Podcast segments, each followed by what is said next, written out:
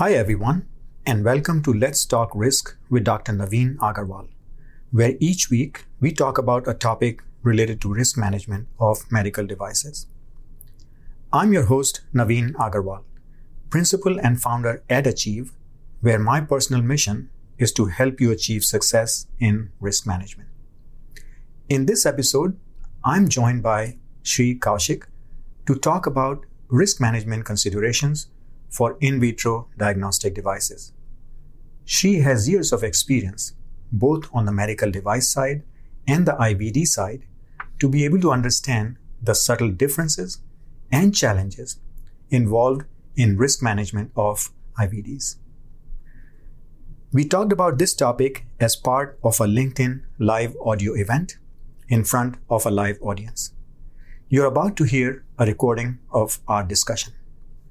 So sit back, relax, and enjoy the show. I see a lot of familiar faces in the audience today Ricardo, Leo, Joshua, Andy, Vijal, Christy. Thanks for coming back. And I see a lot of new faces as well. So welcome to all of you.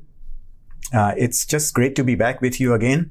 And during our conversation also, please continue to share how you are feeling and how you are thinking about the discussion using the react button. Uh, so with that, Shree, I want to welcome. Uh, thanks for joining again. Thank you very much for having me, Naveen. So Shree, let's start by uh, Shree, let's just start by sharing a little bit of your personal story with the audience and uh, tell us, you know, how you reached to the place that you are right now in your career. What have been some of your pivotal moments in the career that you have? You have a very, very impressive background and experience. So tell us a little bit more about what your journey has been to this point. Thank you, uh, Naveen. Um, so I want to begin with a quote that Mark Twain made, which is, you know, to succeed in life, you need two things ignorance and confidence. Hmm. And I have an abundance of both. Mm-hmm. And so I am really successful in what I do. Uh, that's supposed to be a joke, people. Please take it that way. and uh, I 30 plus years. I, I, mean, I worked on the bench and doing research, thought that I was going to be a faculty member. And so one fine morning realized that nobody wanted me to be a faculty member, and rightfully so. And um, uh, pivoted out. And of all odd, odd things, I was a biochemist, molecular biologist. I was thinking about drug regulatory and stuff like that. And then um, I read a oddly a business news article of all things mm-hmm. that talked about personalized medicine and how um, how you know diagnostics are helping people overcome simple things like height uh, problems or you know just kids growing taller and stuff like that hmm. and um, it sort of put me into a path of, of, trying wanting to understand what personalized medicine was this was way back in 2008 mm-hmm. um, lo and behold i pivoted out of directly out of my my bench work into um, submitting 510Ks for medical devices to FDA. Mm-hmm. And um, I got a break because I had a phenomenal mentor who um, who um, wanted me to come in and just help him and, and paid me for what I was doing. And we did about 12 510Ks together very quickly, all of them in the medical device realm. But mm-hmm. I've always wanted to be in IVDs. And um, Joshua, who's on this call, was the first guy who told me how I can learn about IVDs. Mm-hmm. And um, this was back in 2013, and I've been learning ever since. And I got an opportunity to switch to the IVD world um, when I joined as a VP of regulatory for a company that I was helping um, in the early stages in Baltimore, um, just pro bono because um, I really wanted to get in the field. Mm-hmm. And um, it turned out that um, there that's where I uh, had a I want I don't want to say a rude awakening, but it was more of an awakening of some of sorts because um, you know I had known medical devices and I sort of written uh, risk risk um, management documents and submitted as part of my 510ks, and I thought I understood um, a medical device is a medical device mm-hmm. and an IVD is a medical device. So it's there's nothing much different to it. Mm-hmm. And then I walk into that realm and suddenly realize, oh my God, this is so much more different, right? Um, it's different because medical devices actually touch the patient, mm-hmm. and they actually are um, uh, are you know you so you can sort of work through the risk process and mitigate the risks because you know that the end user is actually going to use your device. I see. Um, in an IVD realm, your end user is somebody who just runs the assay and gives that information to whoever, right? It could be a clinician, it could be a clinical lab, it could be the patient. Right. Um, and what they do with that information um, has nothing to do, at that point, it becomes clinical practice, hmm right? And a doctor may run a test but do nothing about it. Hmm. Um, and and and so, uh, how do you mitigate that risk? And how do you deal with risks that come out of that? And Yeah. that was something that I had to learn. So what you're Yeah. talking about really is the diagnostic device is providing us some information that should be used to make a clinical decision. So there's Um, a step, not right? necessarily. Not necessarily. There's there's very good reasons why you don't want to make clinical decisions, right? So Mhm. let me give you a personal example from COVID. Uh, last year, my entire my mom lives with me. She's 75, and um, my entire family came down with COVID. Mhm. And just weeks before that, a friend of mine got COVID, and she went to her doctor, and the doctor gave her the medicine to stop COVID Mhm. right? The pro, uh, I mean, I don't remember the name of the, the medication, but she she was given that, and she said she got better in two days. So Okay. as soon as my mom got COVID with all her maladies, I ta- called my doctor and said, "Hey, can you prescribe the medicine?" My doctor said, "No." Hmm. And I said, okay, I trust you, man, because I've been you've been my doctor for 15 years. I will just let it be. But my mom was suffering for seven, eight days cons- consistently. Then I, after the fifth day, I called him and said, what is going on, dude? Everybody else is giving this medicine. Why aren't you? Mhm. He said sometimes the re- uh, the relapse from the drug is worse, and she would have suffered a lot more if I had prescribed the drug to her Ah, okay. Then, than taking the than, than not giving her the drug. So true enough, this friend of mine, I talked to her a month later, and she said, "Yeah, I got COVID back so bad the second time after the drug uh, was done, regime was done, that I was down and out. The first time I wasn't that sick. ah, The second time I was down and out. So the rebound of the drug is a humongous risk, and doctors have should have the ability to say, no, we're not giving you the medicine. Oh, even though even though the Even test though is showing positive. Yes, yes. Okay, And- so so what you're talking about really is a very interesting case. And first of all, I'm so glad you know that that everyone is good, they're healthy. COVID was a bad experience for all of us, but it basically helps me put this in context when we talk about risk related to IVD because we have to build sequence of events, what might come out of it, and in this case, you are saying the clinician made a very good judgment based on benefit risk using their experience with other patients. And the relapse was a much bigger risk than actually. So they must have, by the way, thought about an individual patient. And in that context, they made that decision, right? Yes, and and you know he basically didn't give it to me, or he didn't give it to my wife, or anybody, because he said, "I don't want you guys to suffer." Mm-hmm. And that's a great doctor. First off, Mhm. Uh, and the second part was essentially that, um, you know, um, do all IVDs uh, are all IVDs the same way?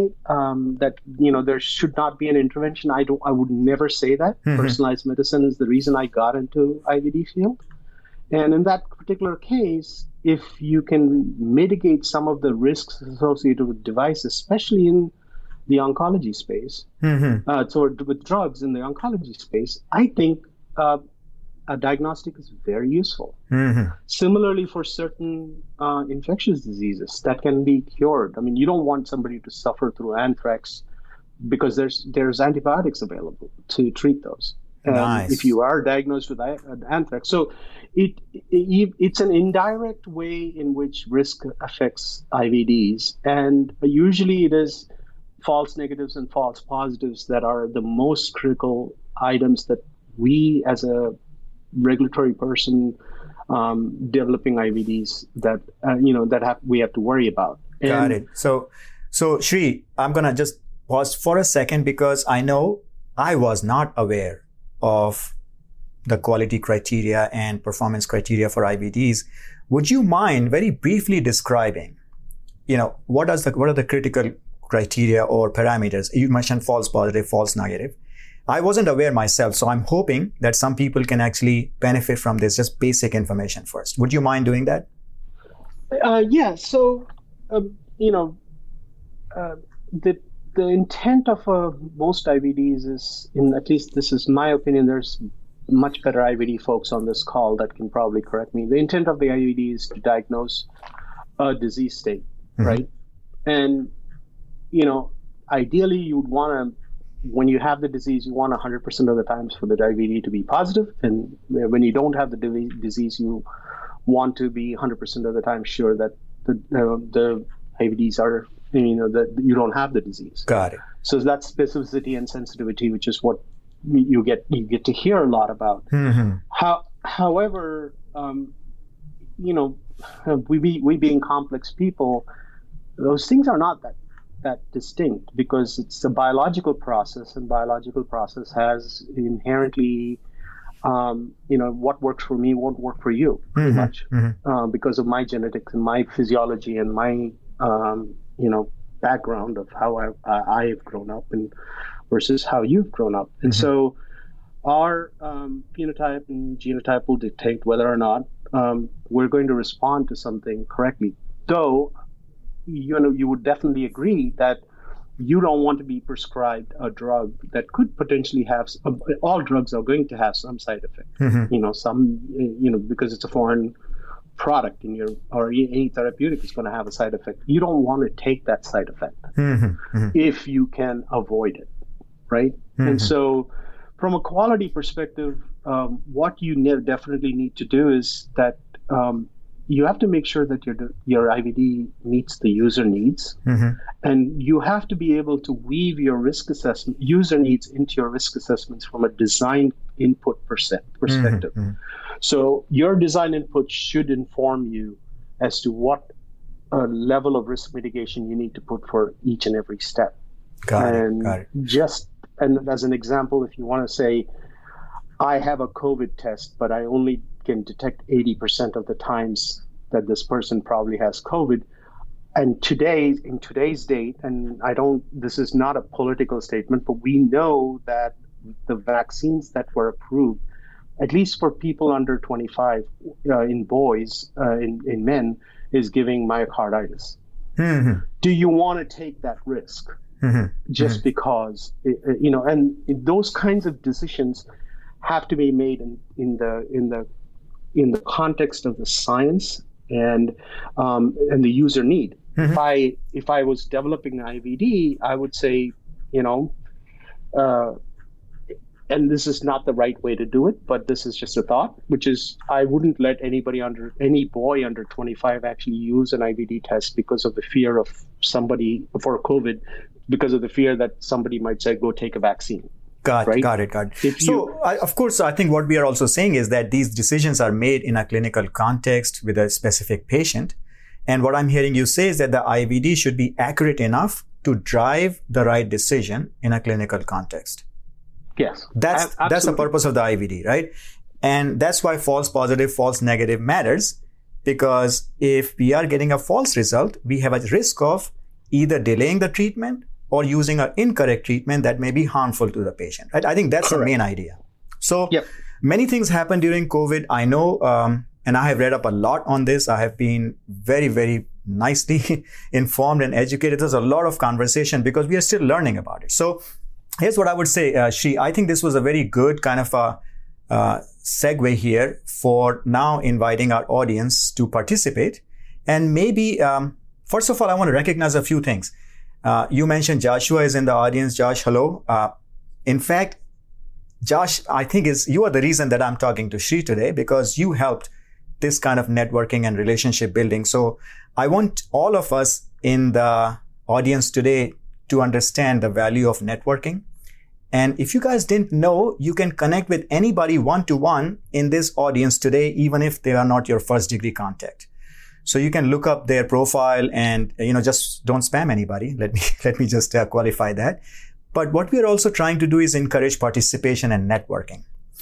Okay. So this is how it's going to work. Uh, those of you who are new, uh, you may not have known this, but if you want to participate in the discussion, which I heavily encourage you to do, just please raise your hand and you will find that uh, at the top of your profile picture. Just request uh, an invitation to speak and, and join she and I on this, what I call virtual stage. And those of you who have been here before, you know how the process works.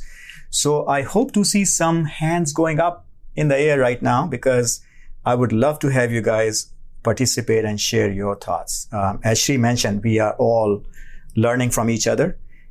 And I believe you have a lot to contribute and you might have some interesting questions to ask. So I invite you at this point of time to somehow indicate to me that you are interested.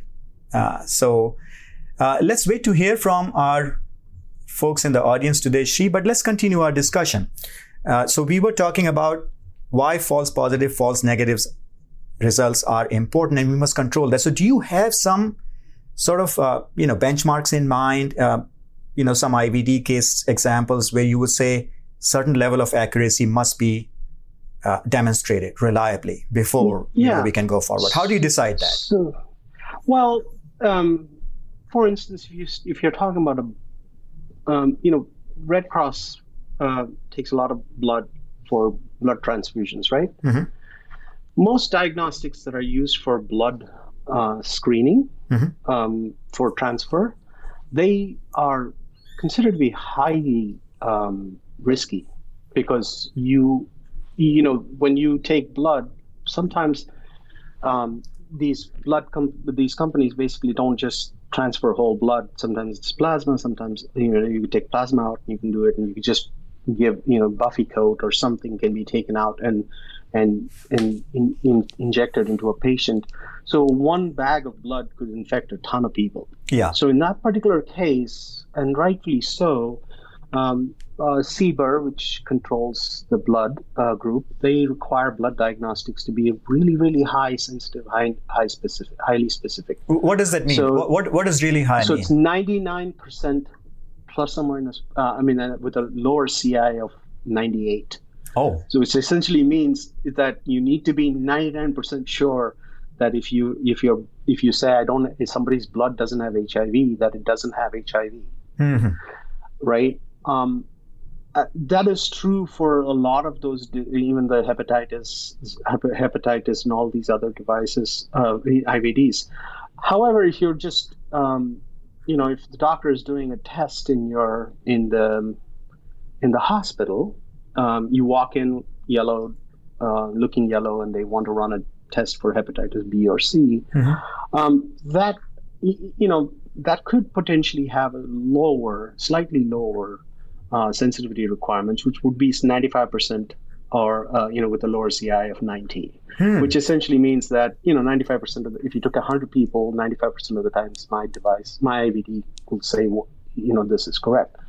So depending on, on really on the use scenario, I, the IVD folks actually sort of have to really weigh in what the what the consequence of it is, and a manufacturer has to um, mitigate risks of false positives and false negatives. So what you are tightly. Yeah. So what you are saying is that it's a risk-based decision. What the requirement, what the design requirement for the IVD would be, right? Yes. Wow. Yes, it is.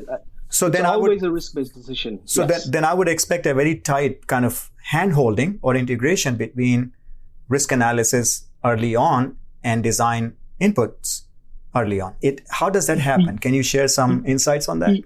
You would want that, um, Naveen, but I mean, my experience has told me that usually, um, at least risk in itself is not the top priority of development. So the biggest the biggest issue in 24971 actually says that you need to have uh, user needs as design inputs to uh, to be able to do a good risk assessment and risk management, right?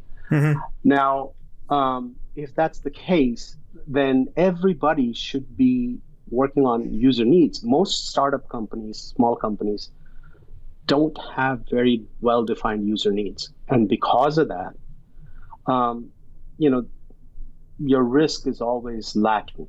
Hmm. But ideally, the way it needs to be done is that is the same way quality is dealt with in the in the in the device world, which is the management has to buy in, and um, you know the the buy-in um, can be facilitated, in my opinion, by two ways. You either the management is conscientious that they want to do it, or they need to be told that you know some information. Um, the, well, the the you, the worst thing that can happen to a company is not FDA giving uh, you know FDA giving a, a, rejection on their application because those things can be mitigated mm-hmm. um, with the correct uh, testing, but um, loss of uh, revenue. Yeah, yeah, but you know, shutting Shree, down.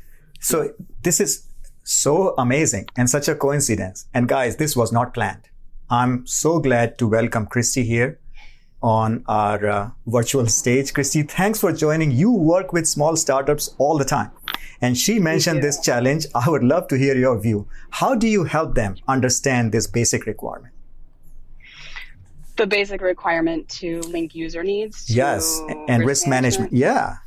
Yeah. I, I honestly, I teach, I teach risk management like storytelling. Mm-hmm. Um, and the story really comes back to what do you what's driving the risk? What's the foundation of the risk existing in the first place mm-hmm. which sometimes comes from user needs. And then um, after like the climax of the story right? Like after you've identified the potential for harm what do you do about it? And sometimes that turns into a new user need that you mm. didn't know you needed um, so I kind of, I mean, that's how I break it down for little teams. Um, I I wanted to actually come on to ask Shree about your experience with 24971 Annex H. I remember it because H is happy for me.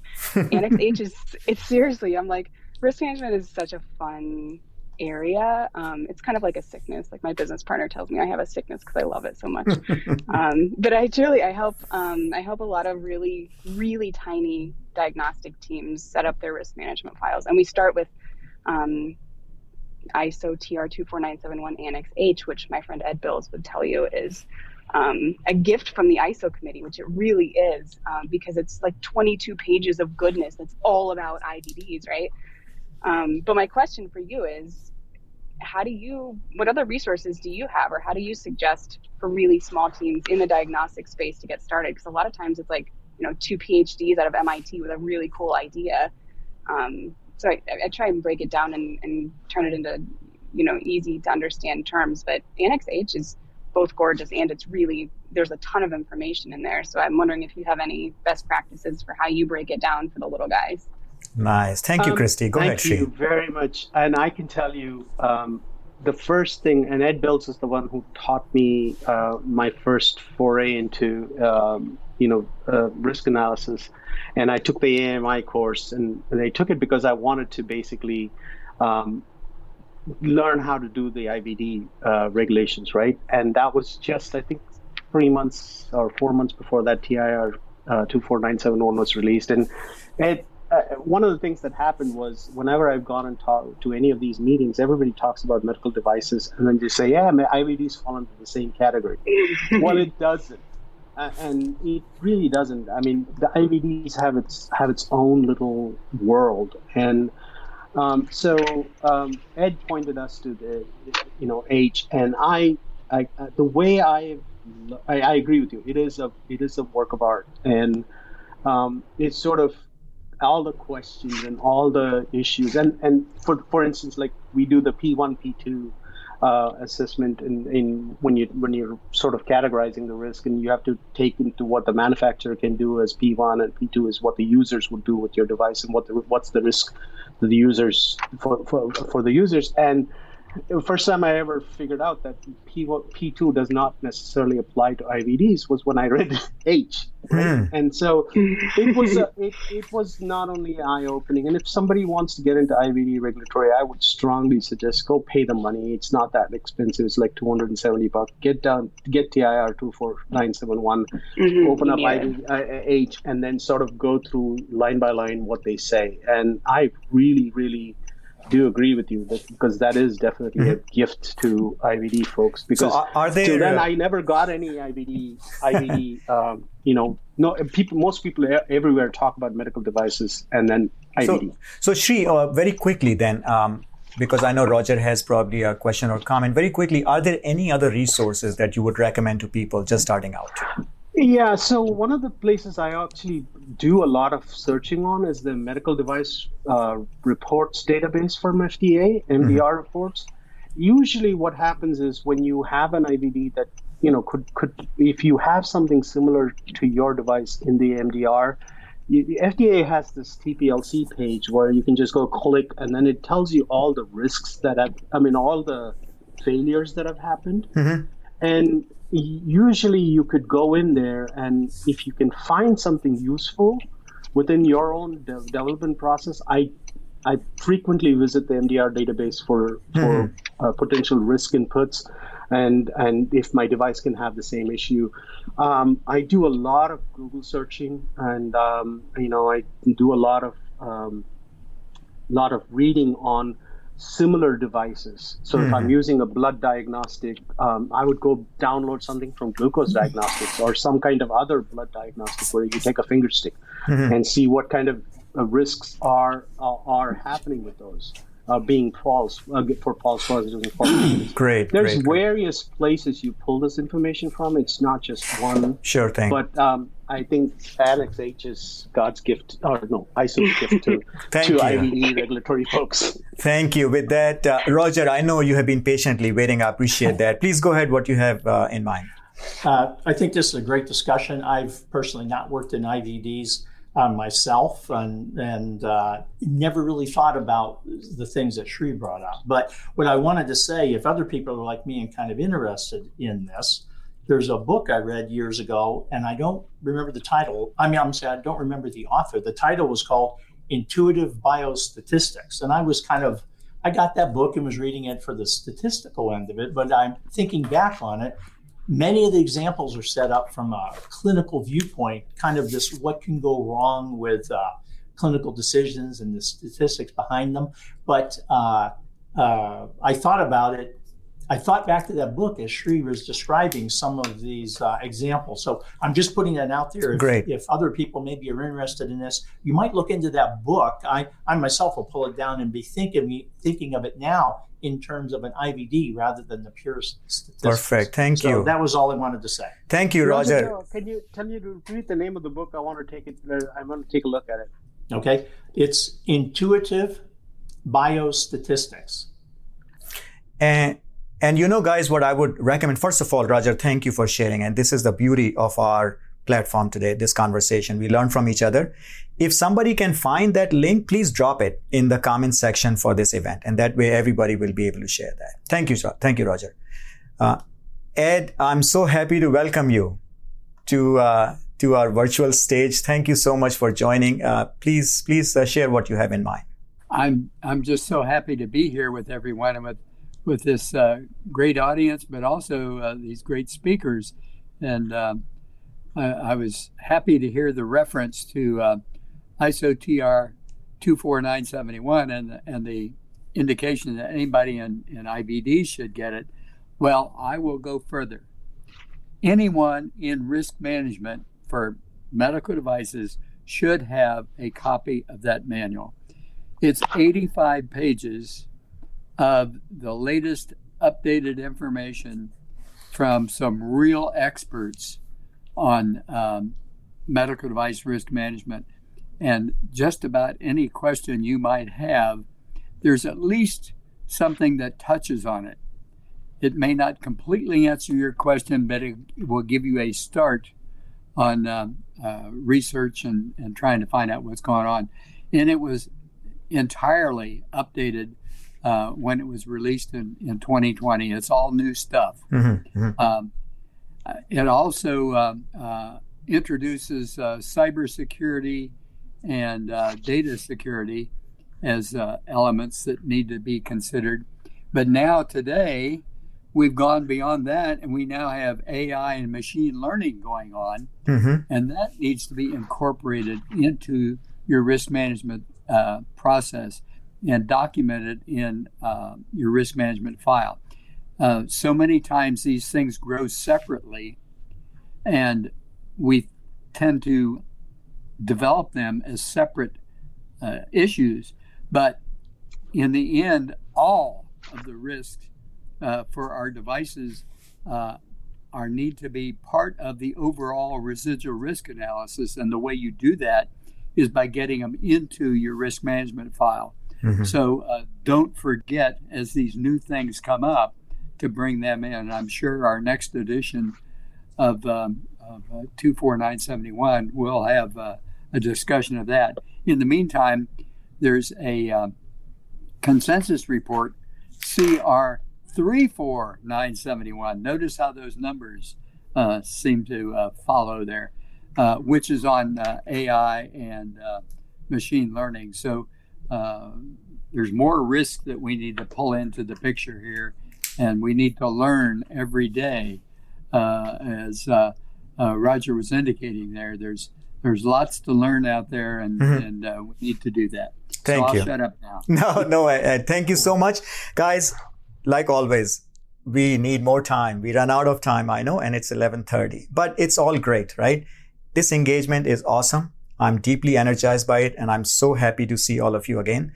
I want to very quickly mention a few things to you and then I'll open just a little bit, a uh, couple of minutes for Shree for closing thoughts.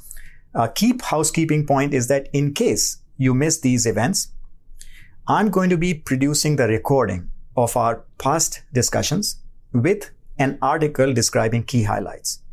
And you can find that on my newsletter. If you go to my profile in the feature section, the first link will bring you to my newsletter.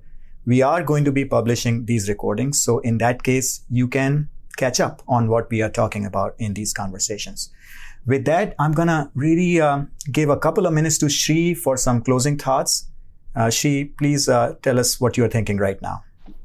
Um, I was, I mean, just looking thinking over the the process of where from where I got from to where I am, and I feel like it's while while we're talking about risk, I think having good mentors is really worth the um, uh, effort and cultivate relationships. Like you know, Naveen calling me on this phone call, um, asking me to join in. I would have never volunteered. I told him that, and um, it, but it was Naveen, so I had to come and talk to talk about it about my experiences. And similarly, Josh Levin, who's left, um, I mean, he put me. I wanted to be in IVDs, and he put me on the path to IVDs. And he's been a friend and mentor for a long time. So, um, find the best. Uh, I mean, find when you find good people, um, cultivate relationships with them because that's your risk mitigation towards failing in your careers and and work moving forward. And um, you know, uh, every once in a while when you have an opportunity, uh, feel free to come and talk about your experience because I love learning from people. So oh, that's such an have a, that's such an amazing uh, thought to close our conversation with today, Shree. I really appreciate that. Uh, that's probably the best advice you can give to everybody is you know work hard, stud, you know look up these things, learn yourself, but also cultivate mentors. And with that, I'm going to thank all of you once again for joining. Thank you, Ed. Thank you, Shree, Christy, and uh, Roger for participating. Guys, if I had some giveaways to give you to, to encourage participation, I will do that. But this is a virtual forum. So you'll just have my best wishes and gratitude if you decide to participate because that's what it's all about. Thank you guys again. We will connect once more next week. Please mark it on your calendars, 11 a.m. Eastern every Friday. And if you miss it, you will find the recordings and key highlights on my newsletter. With that, everybody have a good weekend ahead and we will be in touch soon. Bye bye. Thank you. Thanks, Naveen. Thank you. Thank you, guys. Thank you, Shree and Ed. Bye bye.